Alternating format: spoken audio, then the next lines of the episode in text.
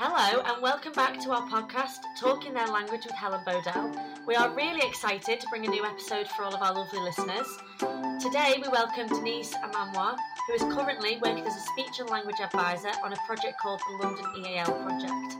Hello, Denise, welcome to the show. That was a very short introduction. Would you like to introduce yourself properly to our listeners and tell them your education background and how you've come to work on this project? Sure. Thanks so much, Helen. I'm really excited to talk to you today. Um, so I'll start with kind of my first role after uni. Well, I'll talk about what I did at uni. So I studied linguistics at UCL. Um, I've always been really interested in languages in general. Um, although I only speak English, which is another story in itself. I only speak English, but I'm really interested in languages in general. Um, and after I completed my undergrad, I knew that I didn't want to be a speech and language therapist. So I got into kind of education roles. So first I was a um, teaching assistant in year one. Mind you, I really did not want to be in the lower key stage. I actually thought I wanted to kind of be in year six and help with transition, but then um, I loved it. and then they um, asked if I'd like to be a senior early years practitioner, and I loved that. So I was between nursery and reception, um, and the area that I worked in was like 93% uh, EAL. So wow. that was amazing. And it was actually yeah. the nursery that I went to. So the school was right opposite my old house when I lived in Tottenham. Um, that was so fun. I learned a lot of Turkish there as well because I had to um, to support the children. And um, then after that, COVID hit and I moved house. Wow. So I moved um, to Hainault and I still wanted to teach and I managed to land a role as an early years teacher for a private company called Kido Home. So I was teaching students in Dubai and um, some in America as well. Oh my gosh, the time difference oh, yeah. a lot, but yeah, it was really hard working on Sundays as well. But it I, it was really really fun, and all those children were multilingual as well, and so were their parents, and that was nice to work with. Um, just children and families from different cultures. So I really enjoyed that too. Was that uh, was that in between, Denise? Was that like online teaching um, or? Yeah, that was all online. They had their own system. It was great. Yeah. It was amazing. I loved it and it still worked. There were children as young as two joining the sessions. I didn't teach two year olds, but um, my age group were called Pathfinders. So they were three to four. Okay. Um, yeah, I loved it. It was really oh, good. And they learned everything. So yeah, Brilliant. really fun. Um, and in, in between that, I've always loved research. So I've been kind of in and out of short um, research assistant kind of contracts as well. And yeah, then it landed me in this role as a speech and language advisor. So I think I'm the only advisor that's not a therapist. Most of the team are speech and language therapists, okay. but I was brought on specifically to help with something called the London EAL project. So um, that means I go into um, well, I work across two London boroughs. I go into the schools and help them to deliver the interventions, but we're also making changes based on what parents and practitioners feedback to us so that it is accessible for kind of a more, a more culturally diverse group of people, which is great. Wow. Sorry, I've been speaking so exciting. no, it's amazing. So the London project, yeah. um, so when did that start and is it going on for a long period of time? Is it, what's sort of the end? So there are kind of two there are two strands. Um, one of them is for TOTS Talking, which is a parent intervention um, um, for parents of one and a half to two and a half year olds, which is a really crucial time for parents to learn about um, language development and how important their home language is. So um, that's one strand, and that just ended in March um, right, okay. 2023. 2023. and then there's another part which is Early Talk Boost, and that is going to end next year once we've got all the data in because it's kind of big project, lots of data to collect. Huge, yeah, brilliant. And then what and are they going to do? We basically that? hope. Oh. No, that's that's what I was going to say. So um, we hope that all the revisions we've made will um, be implemented in our standard intervention, and then that's what's rolled out, and that's what all schools get. Oh, fantastic! That's amazing. So, will you carry on working on that project and going in with that research then to those schools? Yes, yes, that's exactly the plan. oh, that's so good because you get to see it from the beginning right to the end, then as well, don't you? Which is brilliant. Yeah, and we get to see if things don't work or, or if I've misinterpreted what the parents meant. So it's really nice and flexible. Um, and I actually get to see the children's progress as well, which is lovely. Yeah, but I've I've got a three year old and a two year old, so all that language development, and everything. I'm in that stage at the moment, so it's it's really interesting, isn't it?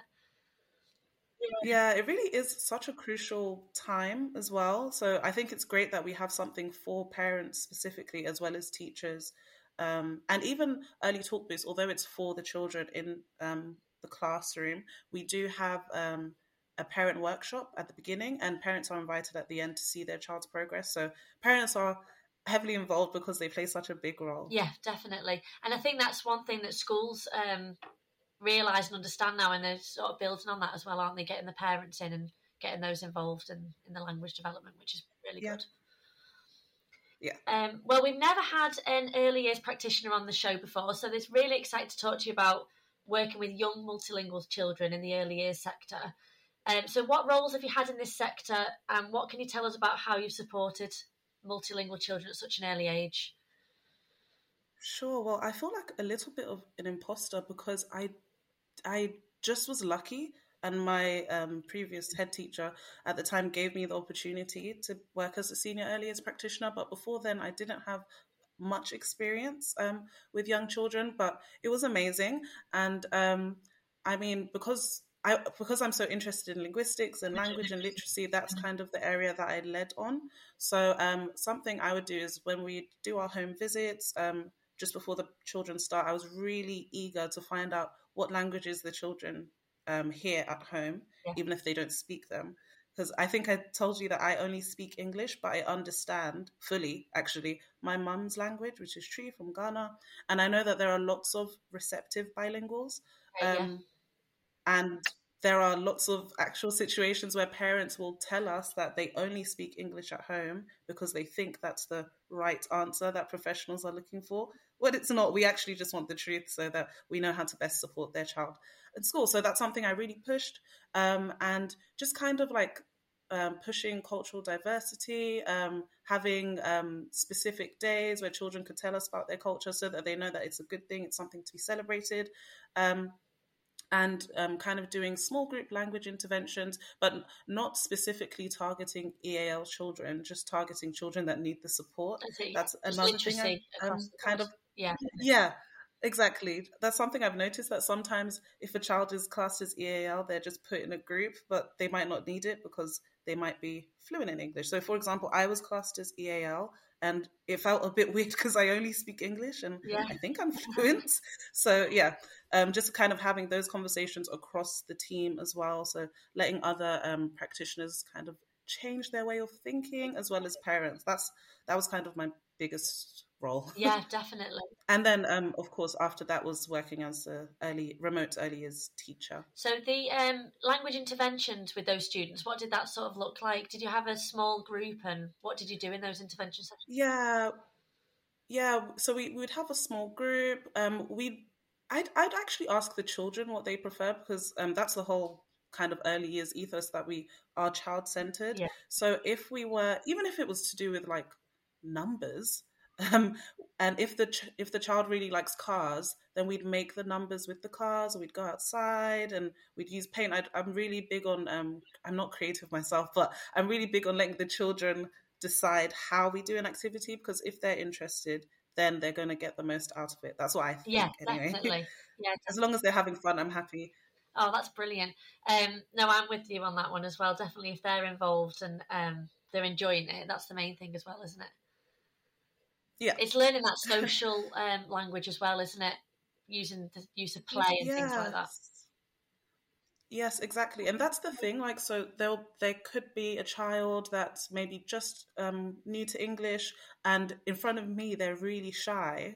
Um, if we're doing like one to one work or small group work where it's kind of formal around a table, but when they are playing and having fun and outside and running around, and there are their friends are around, they are seem to be more relaxed, and that's the approach that I wanted to have. And I think that's when you can make a more accurate observation of the child's language levels um, when they aren't aware that oh my goodness um, they call me miss denise. Miss denise is watching me.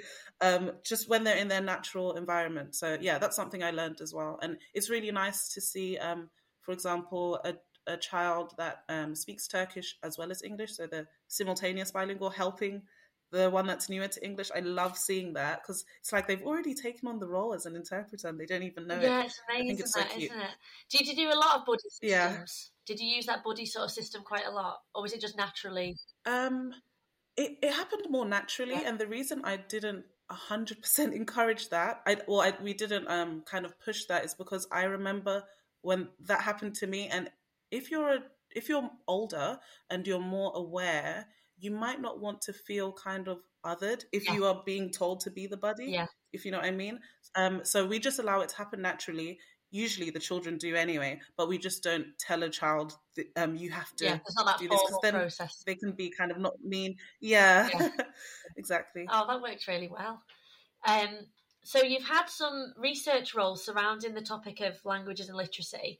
Can you tell us about the research you've looked at and how that's impacted sort of your teaching practice going forwards?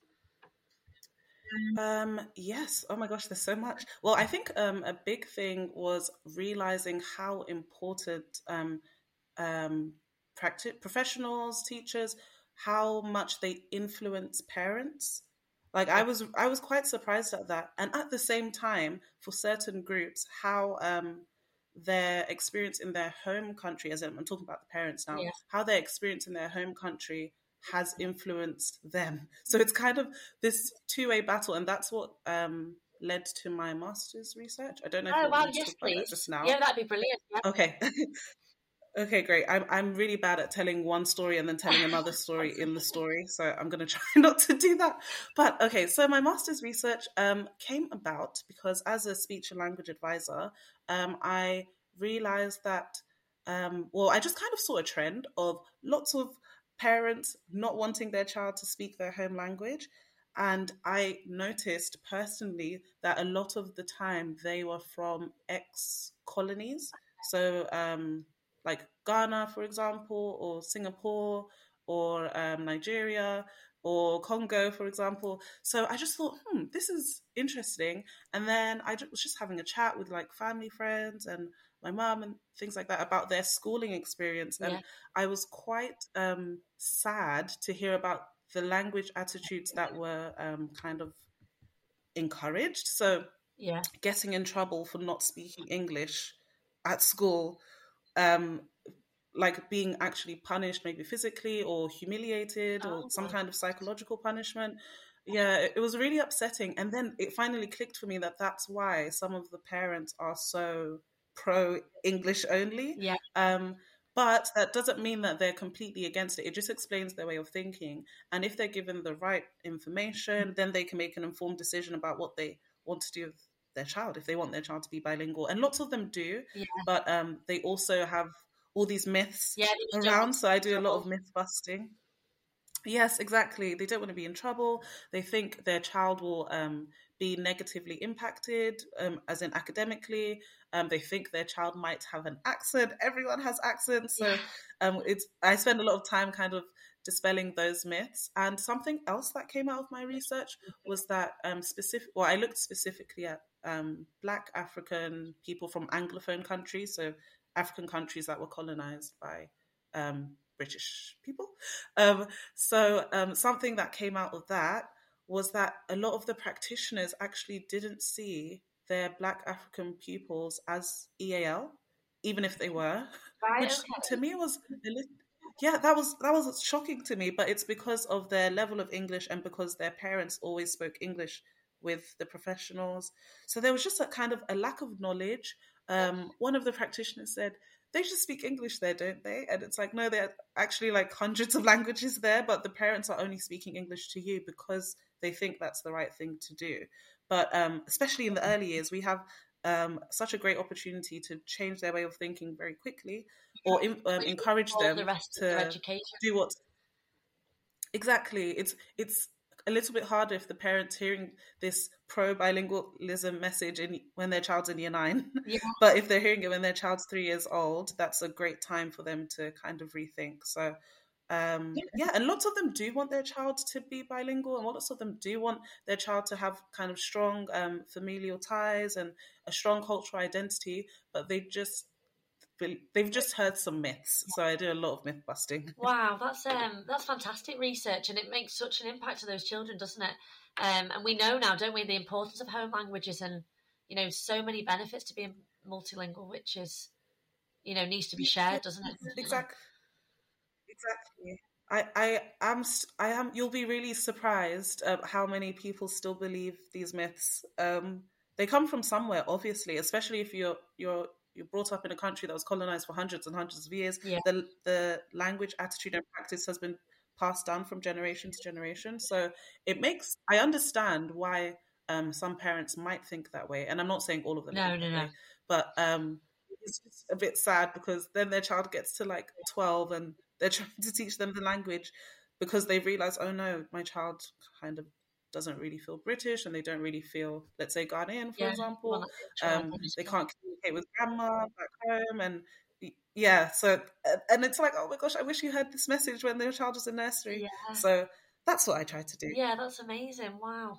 Um, it's just crazy, isn't it? But like you say, if it gets passed down and you've got to be the person that breaks that generational yeah, I am really obviously I only speak English, but I am really um intentional about when I, I have children. I'd really need them to absorb hearing the language if it's through music um, from other family members i'm definitely going to take lots of trips back home to ghana because i'm literally seeing it die and it's so upsetting like across not just in ghana as in with um, the next generation of Nigerians, the next generation of people from Ivory Coast, from Congo, and I'm I'm um, from an anglophone country. People from francophone countries like Congo that I think they I'm pretty sure they were colonized by more than one place, so they've got French as their official language, and then they might have for Lingala, for example, as their home language, and then they've got English. So there are three languages competing. And a lot of the time, the parents just say, "Okay, we'll just speak English,"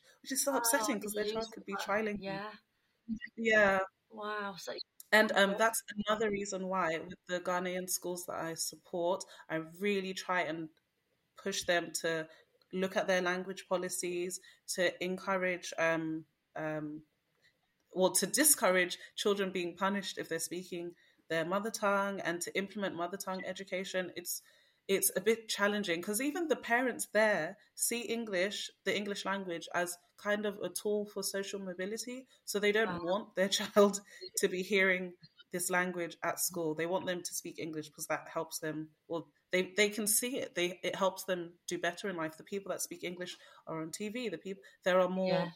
You're you're more likely to find literature in Ghana that's in English than any indigenous language. Um, that's also linked back to colonialism.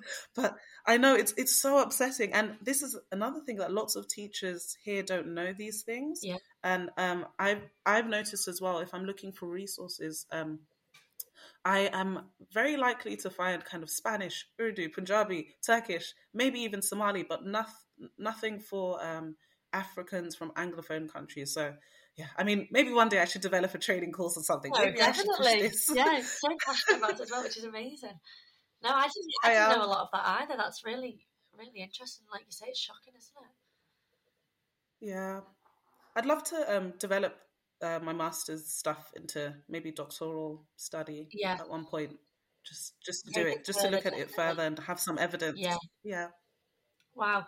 And our next question actually was to um, hear about your experience giving back to those Ghanaian schools. Um, sounds absolutely oh, fabulous. Gosh. How many times have you sort of been back, and what work have you done in those schools? Oh, I don't think I can count how many times I've been back to Ghana. Honestly, may well definitely over ten. I'm not sure the okay. exact figure, but um, so it actually happened because well, I've always dreamt of like supporting a school in Ghana. Um, I thought I was going to support a school in the capital because that's where we live, so that's easier.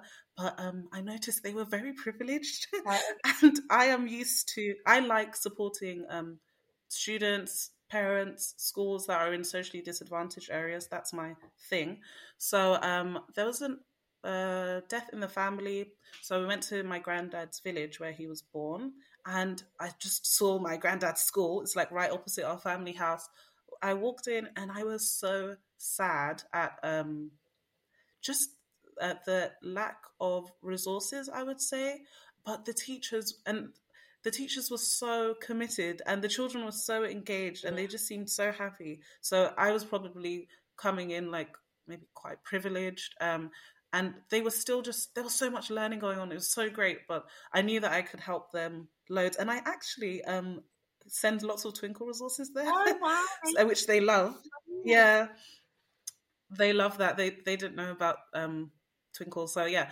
Um, so now it looks so much. I can probably send you some before and after photos oh, so as well. Good. It looks so good I'd love now. to support you with that as well. Definitely, yeah. that'd be brilliant. Oh yeah, that would that would be amazing. So um, the first thing I did is kind of I did some fundraising to renovate the school um, because I well my granddad my grandma sorry said she doesn't think it's been touched since she was there and she is 71 so um, we did some fundraising to renovate the school.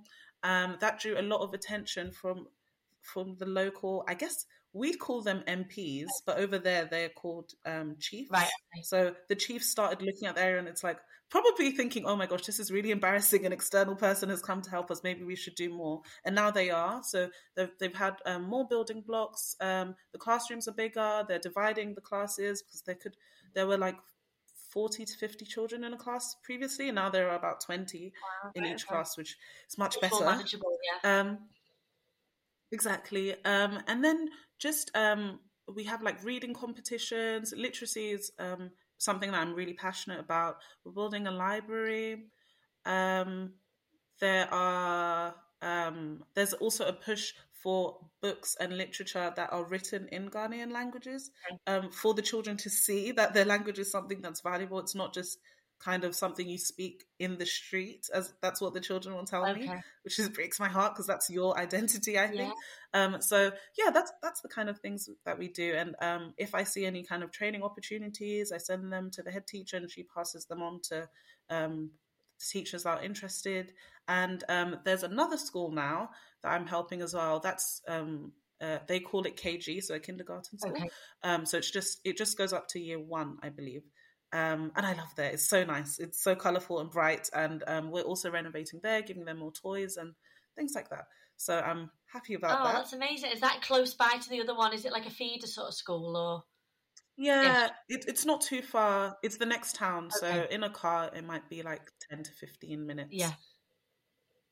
Wow, that's so amazing. So, and, and obviously that might then feed into the next school in the next town, or it might sort of yeah, I hope, I hope it does. Um, yeah, it's very interesting. They have such a network. They they really know all the teachers in the region. That's something I've noticed, which is quite nice. Um, so hopefully they're passing this information on. Yeah. Um, I've also met a lot of kind of every time I go to the school, um, or one of the schools, I meet someone else, and then they're like, "Oh, you, they're also a tourist, or they're from America or Italy or something," and then they hear about it and they help the school, which obviously relieves my pressure a bit, and um, it means that the children are getting um, more support in lots of different ways. So um, there's a lovely American lady that I met the last time. She's just donated lots of um, desks and more comfortable chairs for the children, um, which is great. Yeah, that's brilliant.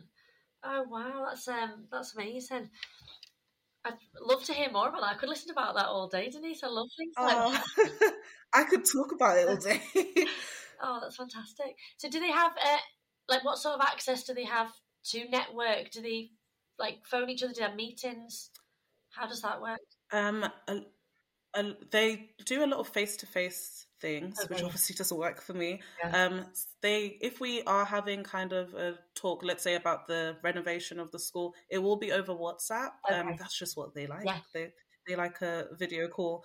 Um, I internet is very expensive in Ghana. Like even for me, I have days where I, I will just be like, okay, I'm not using the internet today. It's really expensive. So I understand um, why they're not always connected. And honestly, I think I think they're happier yeah. because they're not always connected to the internet. They're they're just always t- talking to people and in person and having like face to face contact, which is nice yes, and normal. That used to be our old normal. Oh well, my my phone broke over these holidays. My daughter put it in the bath. It was a long story.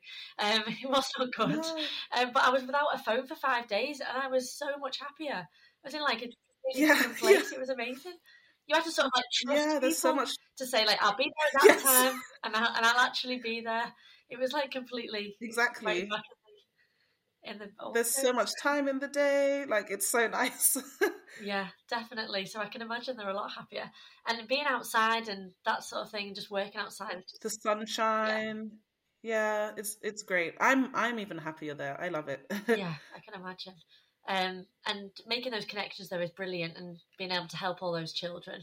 So, how many children do go to yeah. school altogether? Um, in the first school, there are about 400 children. The second school has 200 and something. Oh, so huge schools. Yeah, really yeah. big, really, really big. Yeah. Wow. And do they go to school every day? Do they, or is it? yes, yes, they go to school every day. Um, their their timings are to me extremely early, but I think it's because of how hot it gets okay. later in the day. So I think they go from like seven thirty to two thirty, something like yeah. that. okay, right. Yeah, but they all live really locally, and um, we have a free uh, primary school offer, as in for um, the president implemented that. So lots of children, no matter their background, are able to go to school, which is really really nice because uh, before you'd have to pay school fees no matter the type of school oh, right. and um, now they don't and the government's supporting a bit more so they get um, more resources and yeah wow, it's it's they're, they're happy but i know obviously that because i've um, been teaching here i know that there can be lots more, so um, more that they do, get yeah. so um, so yeah. what happens when they leave primary school then is then it, it's paid school then is after that um, I am not 100% sure. I think I do believe secondary school is free now. Uh, I think that's a new thing. I'm not 100 percent sure. I need to check that, but I'm pretty sure it's free. University you definitely have to pay. Yeah, yeah, which is the same over here, isn't yeah. it? Wow, that's yeah. so interesting. Um, oh, I'd love to go to one of those schools as well. That'd be amazing. Oh, you are more than welcome to. oh yeah, I'll have to speak to you after this call. I'd love to do that. That'd be brilliant. Um, well, thank you so much. Have you got um, any other words of wisdom or things you'd like to share with the listeners about, um, you know, multilingual children at such a young age in the early years sector? Have you got any sort of things that people should be looking at or things that you'd recommend? Yep. Yep, I would um, encourage if there are any listeners um, outside of the UK that have language policies that are kind of discouraging children from speaking their home language. I know it's in an attempt to kind of be a part of the global world, but um, that does have a really negative impact on the child's kind of identity. And the research actually shows that children should be um, hearing the language that their parents or even teachers are most confident in. Yeah. And then they will develop English better um, or whatever language better because they've ha- they have a strong foundation in one language. Um, and secondly, I would just encourage any kind of professionals in the UK as well to look at if they are including languages from Black African countries. Um, maybe Ghana, Nigeria, Congo, Ivory Coast. I know, I think we're really good because we do include um, Somali languages quite a bit, but um, just kind of thinking if the parent is speaking English to me, but they're from another country, they might have another language as well, and exploring that, encouraging that, and promoting that in the classroom through displays or however um, a teacher sees fit. Yeah, definitely. And being aware of that is really, really important, isn't it? Oh, well, thank you yeah. so much for being a brilliant guest today, Denise. I've learned so much from you today, and I'm sure the listeners have got so much out of today's episode too. Um, and I look forward to working with you hopefully in the future. Yes, that would be amazing. Thank you so much. This is fun.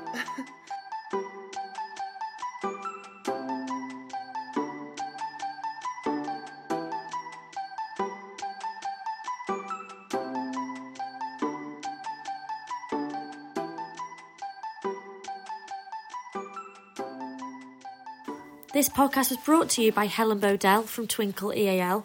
We have over 900,000 resources, and you can find all of our EAL resources at www.twinkl.co.uk. You can also find us on Facebook, Instagram, Twitter, and Pinterest by searching Twinkl EAL. Why not subscribe to our podcast? You can find us on Apple Podcasts, Spotify, Amazon Music, Google Music, and RedCircle.com. You could also leave us a review. If you have any questions you'd like answered on our podcast, please get in touch on our social channels.